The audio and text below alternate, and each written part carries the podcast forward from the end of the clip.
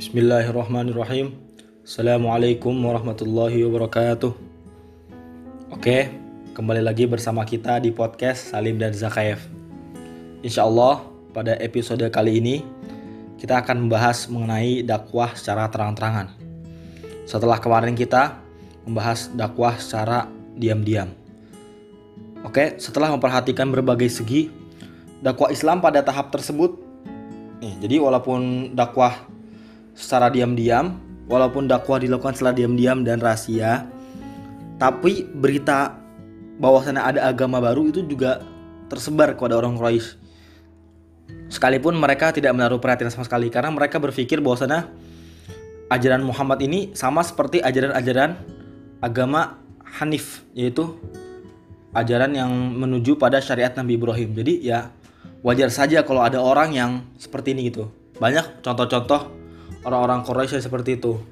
Ada contohnya Qis bin Sa'idah, Amru bin Nufail dan lain-lain. Jadi orang Quraisy tidak terlalu khawatir. Namun Allah Subhanahu wa taala kemudian berfirman dan memberikan wahyu kepada Rasulullah SAW yang berbunyi wa andir ashiratakal aqrabin dan berilah peringatan kepada kerabatmu yang terdekat.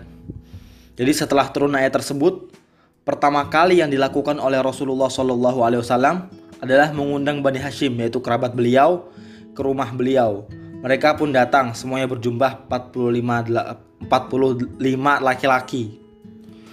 Nah, kemudian di pertemuan tersebut Rasulullah seperti biasa memberikan apa namanya? penjelasan mengenai Islam, bahwasannya uh, harus menyembah hanya kepada Allah Subhanahu wa taala, tidak syirik gitu. Kemudian meninggalkan penyembahan kepada berhala, meninggalkan perbuatan-perbuatan yang zina seperti itu. Tapi kemudian Abu Lahab, salah seorang paman beliau, ya ini pamannya beliau, jadi saudaranya dari ayah beliau, mengatakan bahwasannya, wahai Muhammad, ini singkatan saja ya, wahai Muhammad, kami ini hanya segelintir orang yang berada di tengah-tengah Quraisy. Jadi mana mungkin kami akan mendukungmu? Orang Quraisy saja sangat mudah menghancurkan kami gitu. Jadi kami, jadi uh, tidak ada seorang pun yang akan melirik ajaranmu gitu. Nah Rasulullah Shallallahu Alaihi Wasallam di pertemuan tersebut tidak menjawab sepatah kata pun. Beliau hanya menyampaikan apa yang beliau sampaikan kemudian cukup. Beliau tidak membantah apa yang Abu Lahab paman beliau katakan. Kemudian Rasulullah Shallallahu Alaihi Wasallam mengundang mereka lagi untuk kedua kalinya. Dan dan pada saat pertemuan kedua ini Abu Talib memberikan dukungannya kepada Rasulullah Wasallam dengan berkata, dengan senang hati kami akan membantumu. Kami menerima nasihatmu dan kami pun mempercayai kata-katamu. Mereka yang berkumpul ini adalah sanak famili ayahmu dan aku hanyalah salah seorang dari mereka. Hanya saja aku adalah orang yang paling cepat menyambut keinginanmu. Jalankan terus apa yang diperintahkan kepadamu. Demi Allah, aku akan selalu melindungimu, tetapi aku tidak dapat meninggalkan agama Abdul Muthalib. Jadi Abu Talib ini mendukung beliau, tetapi tidak meninggalkan agamanya. Kemudian Abu Lahab menyahut, demi Allah, itu adalah sikap yang sangat buruk. Cegahlah dia sebelum orang lain berbuat terhadap kalian. Abu Talib kemudian menjawab lagi, demi Allah, dia akan kami bela selama kami hidup. Rasulullah Shallallahu Alaihi Wasallam merasa yakin terhadap janji Abu Talib yang akan membelanya dalam menyampaikan misi dakwah dari Allah Subhanahu Wa Taala. Maka pada suatu hari Rasulullah berdiri di atas bukit sofa dan berseru Orang-orang Quraisy pun berkumpul mendatangi beliau. Lalu beliau serukan kepada mereka untuk mentauhidkan Allah Subhanahu wa taala, beriman kepada risalah beliau dan beriman kepada hari kiamat. Kemudian beliau memanggil-manggil orang-orang Quraisy dan berkata, Seandainya kuberitahukan kepada kalian bahwa di lembah sana terhadap pasukan berkuda yang hendak menyerang kalian, apakah kalian mempercayaiku? Mereka menyahut, Ya, kami belum pernah melihat kamu berdusta. Selanjutnya beliau mengatakan, Sesungguhnya aku adalah seorang pemberi peringatan kepada kalian dari siksa yang sangat pedih. Kemudian Abu Lahab paman beliau memprotes, Sungguh celaka kamu sepanjang hari. Hanya untuk inikah kamu membulukan kami? Lalu turunlah Allah, lalu turunlah firman Allah Subhanahu wa taala. Binasalah kedua tangan Abu Lahab. Tabbat yada Abi Lahab wa tab. Ma aghna anhu malu wa ma kasab. Dan sesungguhnya dia akan binasa. Di sinilah awal mula lika-liku daripada dakwah beliau. Bahwasannya yang menantang beliau adalah salah satu orang terdekat beliau yaitu paman beliau sendiri. Bayangkan ketika Anda diberikan tugas yang mana tugasnya tugas kenabian, nah tapi keluarga Anda sendiri tidak mendukung. Masya Allah, ini sangat membuat beliau tertekan sekali tentunya. Tapi beliau tetap terus menerus melanjutkan risalah yang Allah berikan kepada beliau. Kemudian Allah Subhanahu wa taala berfirman kembali, "Fasda' bima tu'maru a'rid 'anil musyrikin." Dan sampaikanlah secara terang-terangan apa yang diberitakan kepadamu dan jangan pedulikan orang-orang musyrik. Makkah pun penuh dengan luapan amarah, keheranan dan kecaman ketika mendengar suara orang-orang yang secara terang-terangan menjelaskan kesalahan mereka. Hal ini mereka lakukan karena mereka mengetahui bahwa keimanan itu menolak ketuhanan selain Allah dan makna iman kepada risalah dan hari kiamat adalah ketundukan secara total, sehingga mereka tidak memiliki pilihan terhadap diri dan harta mereka, apalagi terhadap orang lain.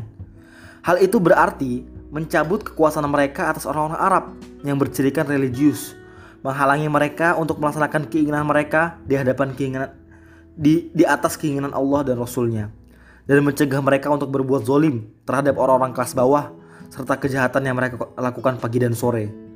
Mereka mengetahui makna tersebut, hati mereka pun enggan untuk menerima kondisi yang hina tersebut. Tetapi bukan karena suatu kehormatan atau kebaikan, bahkan mereka hendak berbuat kemaksiatan secara terus-menerus.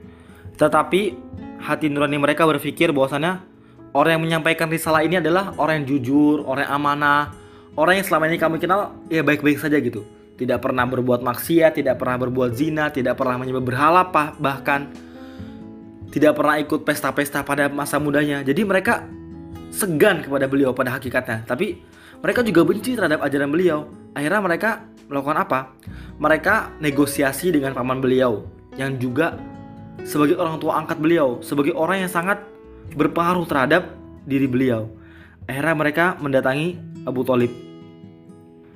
Mereka mendatangi Abu Talib, Abu Talib dan berkata, Wahai Abu Talib, keponakanmu telah menghina Tuhan-Tuhan kita mencela agama kita, merendahkan kepercayaan kita, dan menganggap sesat nenek moyang kita, maka Anda harus menentukan pilihan, mencegahnya atau memberikan kesempatan kepada kami untuk menyelesaikannya.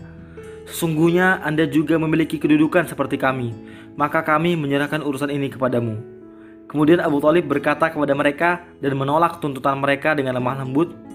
Mereka pun pergi dan Rasulullah Shallallahu Alaihi Wasallam terus melanjutkan dakwanya menegakkan agama Allah. Selama rentang waktu tersebut, orang-orang Quraisy menginginkan perkara lain karena dakwah secara terang-terangan baru berjalan beberapa bulan sehingga mendekati musim haji. Orang-orang Quraisy mengetahui bahwa para utusan orang-orang Arab akan datang kepada mereka. Maka mereka memandang perlu untuk mengatakan suatu keterangan kepada orang-orang Arab menyangkut persoalan Nabi Muhammad. Sehingga dakwahnya tidak berpengaruh terhadap orang-orang orang-orang Arab.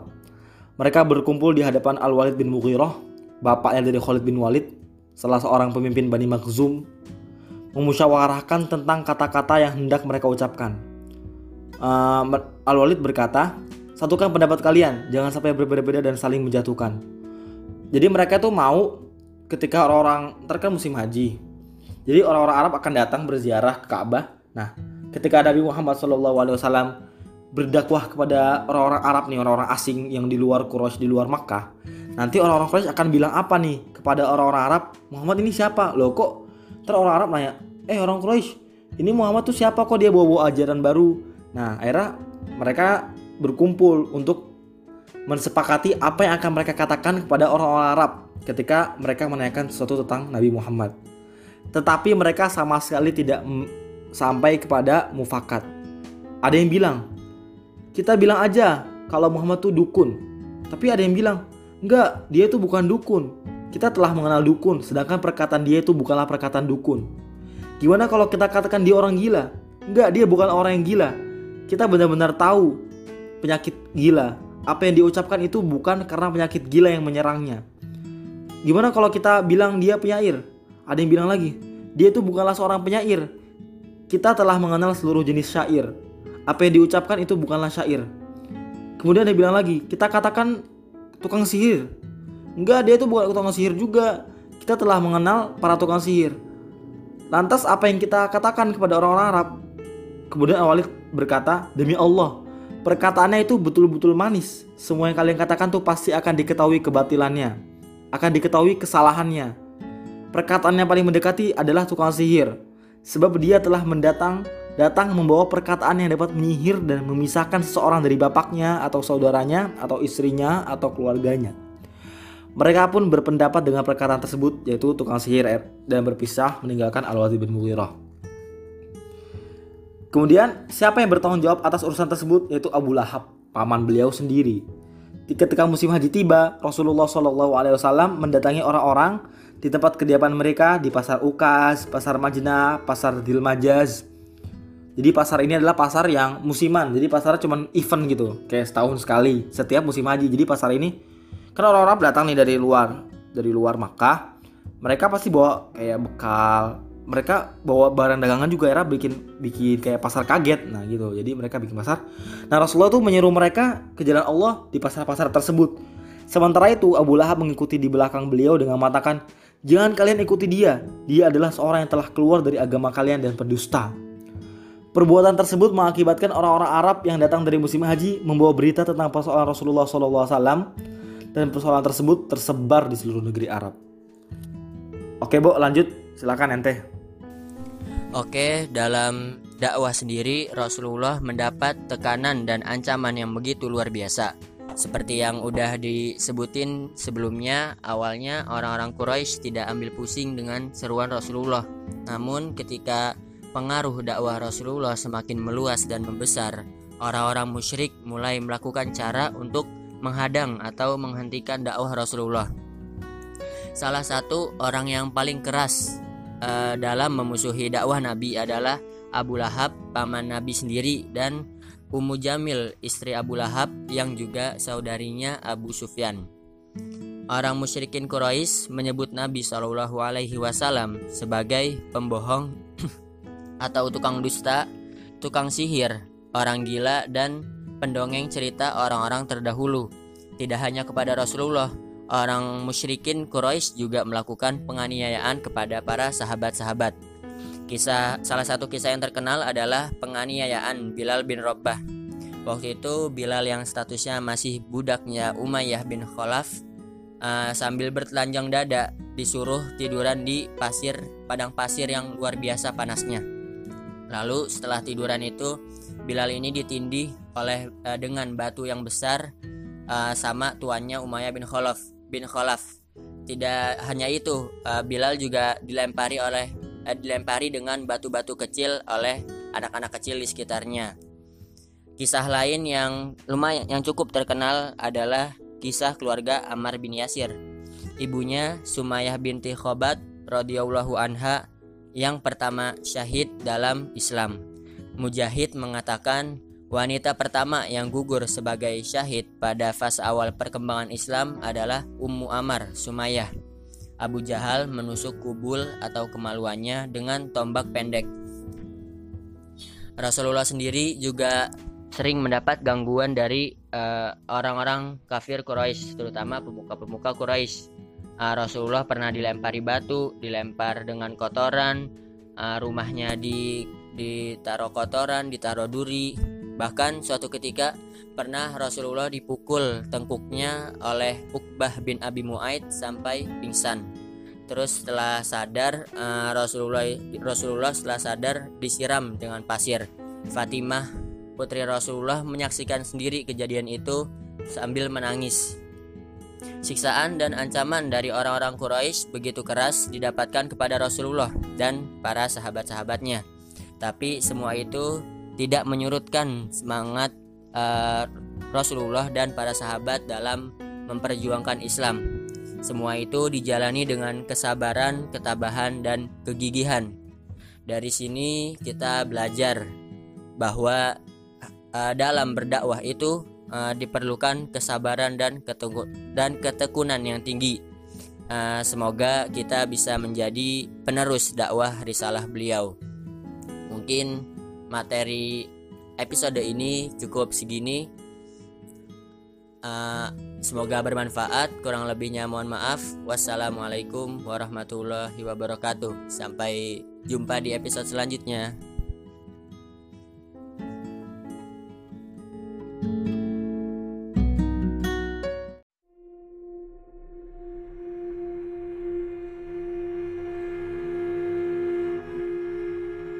Bismillahirrahmanirrahim. Assalamualaikum warahmatullahi wabarakatuh.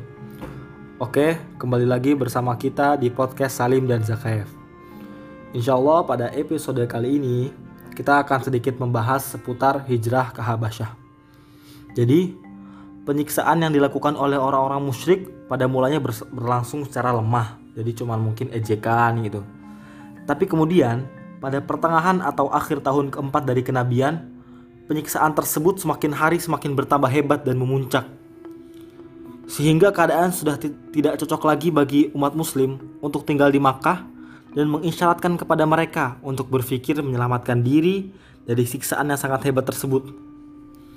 Kemudian Allah Subhanahu wa taala menurunkan Al-Qur'an dalam surat Az-Zumar ayat ke-10 Lilladzina ahsanu fi hadhihi dunya hasanah wa ardullahi wasi'ah innama yuwaffas sabiruna ajrahum bighairi hisab. Orang-orang yang berbuat baik di dunia ini memperoleh kebaikan dan bumi Allah itu luas. Sesungguhnya hanya orang-orang yang bersabarlah yang dicukup yang dicukupkan pahala mereka tanpa batas. Jadi Allah menurunkan ayat ini tuh sebagai indikasi terhadap hijrah gitu.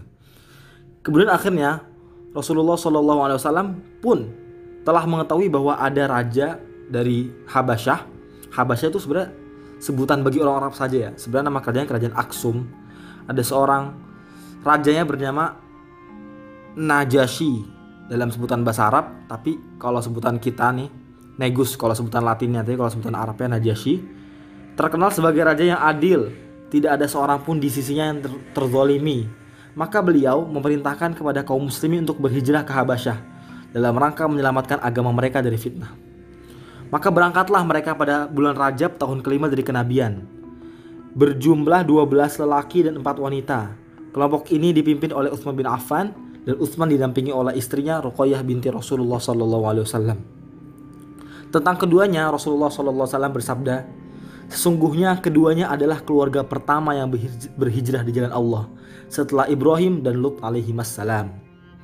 Keberangkatan mereka dilakukan secara tersembunyi-sembunyi di tengah-tengah kegelapan malam agar tidak diketahui oleh orang-orang Quraisy. Mereka keluar menuju pantai Syuaibah, sebuah pantai di selatan Jeddah. Dengan dua perahu dagang, jadi mereka pakai perahu dagang ya, bukan nyewa perahu sendiri karena ya mahal. Mereka berlayar menuju Habasyah. Kepergian mereka pun kemudian diketahui oleh orang-orang Quraisy. Mereka berusaha mengejar sampai ke pantai, tetapi rombongan itu telah berangkat dengan selamat. Kaum muslimin tinggal di Habasyah dalam keadaan aman. Jadi gelombang pertama hijrah ke Habasyah berjumlah 12 laki dan 4 wanita dipimpin oleh Utsman bin Affan radhiyallahu anhu. Kemudian dikisahkan dalam pada suatu hari pada bulan Ramadan tahun kelima kenabian Nabi Muhammad Shallallahu Alaihi Wasallam membacakan surat An-Najm. Singkat saja ya. Membacakan surat An-Najm dan kemudian Rasulullah Shallallahu Alaihi Wasallam sujud. Dan tiba-tiba beliau kan membacanya di tengah-tengah apa ya di tengah-tengah Masjidil Haram gitu jadi di banyak kerumunan orang orang lagi baik nyembah berhala mungkin tawaf gitu. Kemudian Rasulullah SAW setelah baca surat An-Najm uh, itu Rasulullah sujud. Dan hebatnya orang-orang musyrikin pada sujud. Padahal mungkin mereka tidak beriman kepada Allah Subhanahu wa taala gitu. Mereka tidak mampu menahan diri untuk ikut bersujud.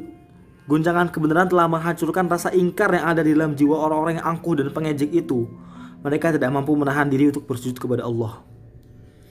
Berita tentang sujudnya orang-orang musyrik tersebut sam sampai kepada kaum muslimin yang berhijrah ke Habasyah, tetapi dalam bentuk yang sama sekali berbeda dengan bentuk aslinya. Dan ini adalah salah satu hoax yang pernah terjadi di masa Rasulullah SAW. Berita, beritanya sampai ke orang-orang muslimin di Habasyah dengan redaksi bahwasanya orang-orang Quraisy sudah pada memeluk Islam dengan ikut bersujud kepada Rasulullah SAW ketika beliau membacakan surat An-Najm. Akhirnya mereka merasa tenang dong. Ah, maka sudah aman nih. Akhirnya mereka balik ke Makkah. Tetapi ketika sampai ke Makkah, mereka mendapatkan berita yang sama. Mereka mendapatkan fakta yang sama sekali berbeda. Akhirnya ada beberapa dari mereka yang kembali ke Habasyah secara diam-diam. Penyiksaan yang dilakukan oleh kaum musyrikin terhadap kaum muslimin bertambah hebat. Mereka memaksa anak-anak suku mereka untuk melakukan penyiksaan tersebut. Jadi anak-anak kecil tuh juga sudah disuruh nyiksa kaum muslimin misalnya uh, dikisahkan Rasulullah SAW tuh pernah diberi dilempari eh bukan Rasulullah SAW Jadi kebencian-kebencian tersebut sudah ditanamkan oleh orang-orang musyrik kepada anak mereka bahwasanya kaum muslimin adalah kaum yang membuat kita terpecah belah. Istri terpisah dari suaminya, kakak terpisah dari adiknya, dan lain sebagainya. Orang-orang Quraisy merasa berat mendengar berita tentang perlindungan yang diberikan oleh Najasyi kepada kaum muslimin. Sementara itu, Rasulullah SAW tidak memiliki pandangan lain kecuali menyuruh para sahabatnya untuk berhijrah sebelumnya. Karena rencana ini telah diketahui oleh kaum musyrikin Quraisy dan mereka bertekad bertekad untuk menggagalkannya. Tetapi kaum muslimin bergerak lebih cepat dan Allah Subhanahu wa taala dengan izinnya memudahkan perjalanan mereka. Kaum muslimin pun tiba di Habasyah sebelum tersusul oleh mereka. Hijrah yang kedua ini diikuti oleh 83 lelaki. Jika di tengah-tengah mereka terdapat Ammar sebab ke keikut. Jadi menurut riwayat 83 lelaki dan termasuk Ammar gitu. Dan kemudian 19 wanita. Jadi setelah apa namanya? siksaan yang diberikan oleh kaum musyrikin semakin berat ya Rasulullah memberangkatkan kembali para sahabat yang menuju Habasyah kloter kedua dengan jumlah 83 lelaki dan 19 wanita seperti itu. Setelah kaum muslimin berhasil menuju Habasyah untuk yang kedua kalinya, kaum musyrikin sangat sebal, sangat kesal ketika melihat orang-orang yang berhijrah ke Habasyah memperoleh jaminan keamanan atas jiwa dan agama mereka. Maka akhirnya orang-orang musyrikin mengutus dua orang, yaitu Amr bin As dan Abdullah bin Abi Robi'ah, yang kelak akan memeluk Islam. Kaum musyrikin Quraisy mengutus mereka berdua untuk membawa hadiah-hadiah kepada Najasyi dan para pembesar kerajaan. Sebelum menghadap Najasyi, Keduanya menyerahkan hadiah-hadiah tersebut kepada para pembesar kerajaan dan memberikan keterangan yang dapat menghasut mereka untuk mengusir kaum muslimin. Para pembesar kerajaan pun bersepakat untuk memohon kepada Najasyi agar mengusir mereka. Kemudian keduanya menghadap Najasyi dan mempersembahkan berbagai hadiah kepadanya. Singkat cerita, uh, negosiasi yang dilakukan oleh Amr bin As dan Abdullah bin Abi Robi'ah gagal karena mendengar penjelasan Ja'far bin Abu Talib, salah seorang sahabat Rasulullah yang berada di Habasyah, mengenai pandangannya terhadap Isa Al-Masih yang ternyata menurut Najasyi sangat cukup mirip dengan ideologi Kristen sehingga membuatnya tidak mengembali tidak mengembalikan kaum muslimin kepada kaum musyrikin. Maka gagallah tipu daya kaum musyrikin dan mereka pun sadar bahwa mereka tidak akan berhasil melampiaskan dendam dan kebencian mereka kepada Islam dan kaum muslimin kecuali dengan menggunakan kekerasan dan kekuatan yang ada pada mereka. Demi menggapai hal tersebut, timbullah gagasan-gagasan mereka yang sangat radikal. Mereka memiliki pandangan bahwa bebas dari bencana tersebut adalah sesuatu yang tidak mungkin, kecuali dengan menghentikan dakwah Rasulullah SAW secara total. Kalau perlu dengan membunuh beliau. Tetapi bagaimana caranya? Sementara ada Abu Talib, sang paman yang melindungi beliau setiap hari dan terus menerus. Mereka pun akhirnya kemudian mempunyai pikiran untuk menghadap Abu Talib, membicarakan masalah tersebut. Oke, Bu, silakan lanjut ente. Oke, kalian lanjutin ketika rencana untuk memulangkan orang-orang muslim dari Habasyah gagal, maka para pemuka Quraisy kembali memutar otak mereka setelah berpikir keras, mereka menemukan sebuah siasat yaitu menghentikan dakwah Nabi secara total. Tetapi saat itu Rasulullah masih punya pelindung atau kalau zaman sekarang kita nyebutnya backingan yaitu Abu Talib. Maka akhirnya orang-orang Quraisy perlu mendatangi Abu Talib terlebih dahulu. Pada pertemuan ini, orang Quraisy mengancam Abu Talib uh, yang membuat Abu Talib merasa gentar Quraisy mengancam jika dia tidak menyerahkan Muhammad, maka Abu Talib berada di pihak Muhammad dan sangat besar akan terjadinya kemungkinan pertumpahan darah. Perlu diketahui, orang Quraisy sudah pernah membujuk Abu Talib untuk menyerahkan Muhammad sebelumnya, tetapi karena Abu Talib tetap bersikukuh tidak mau melepaskan keponakannya, maka orang-orang Quraisy pun menjadi geram. Setelah mendapat ancaman ini, Abu Talib membujuk Nabi untuk menghentikan seruannya, tetapi Rasulullah menjawab dengan sebuah jawaban yang indah. Wahai pamanku, demi Allah, andaikan mereka meletakkan matahari di tangan kananku dan bulan di tangan kiriku agar aku meninggalkan agama ini hingga Allah memenangkannya atau aku ikut binasa karenanya, maka aku tidak akan meninggalkannya. Setelah mendengar jawaban uh, keponakannya ini, maka Abu Talib kembali bersikukuh melindungi Nabi. Quraisy yang kembali melihat Abu Talib tidak mau melepaskan Rasulullah mereka mendatangi Abu Talib sekali lagi. Kali ini mereka sambil membawa seorang pemuda namanya Amarah bin Al-Walid bin Al-Mughirah. Amarah ini adalah seorang pemuda Quraisy yang parasnya elok uh, atau tampan dan merupakan salah satu pemuda Quraisy paling bagus saat itu.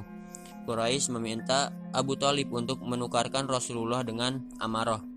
Abu Talib Abu Talib yang mengetahui ini sangat uh, sangat menolak dengan tawaran ini karena Abu Talib merasa ini ada pelecehan dan upaya untuk memusuhi dirinya.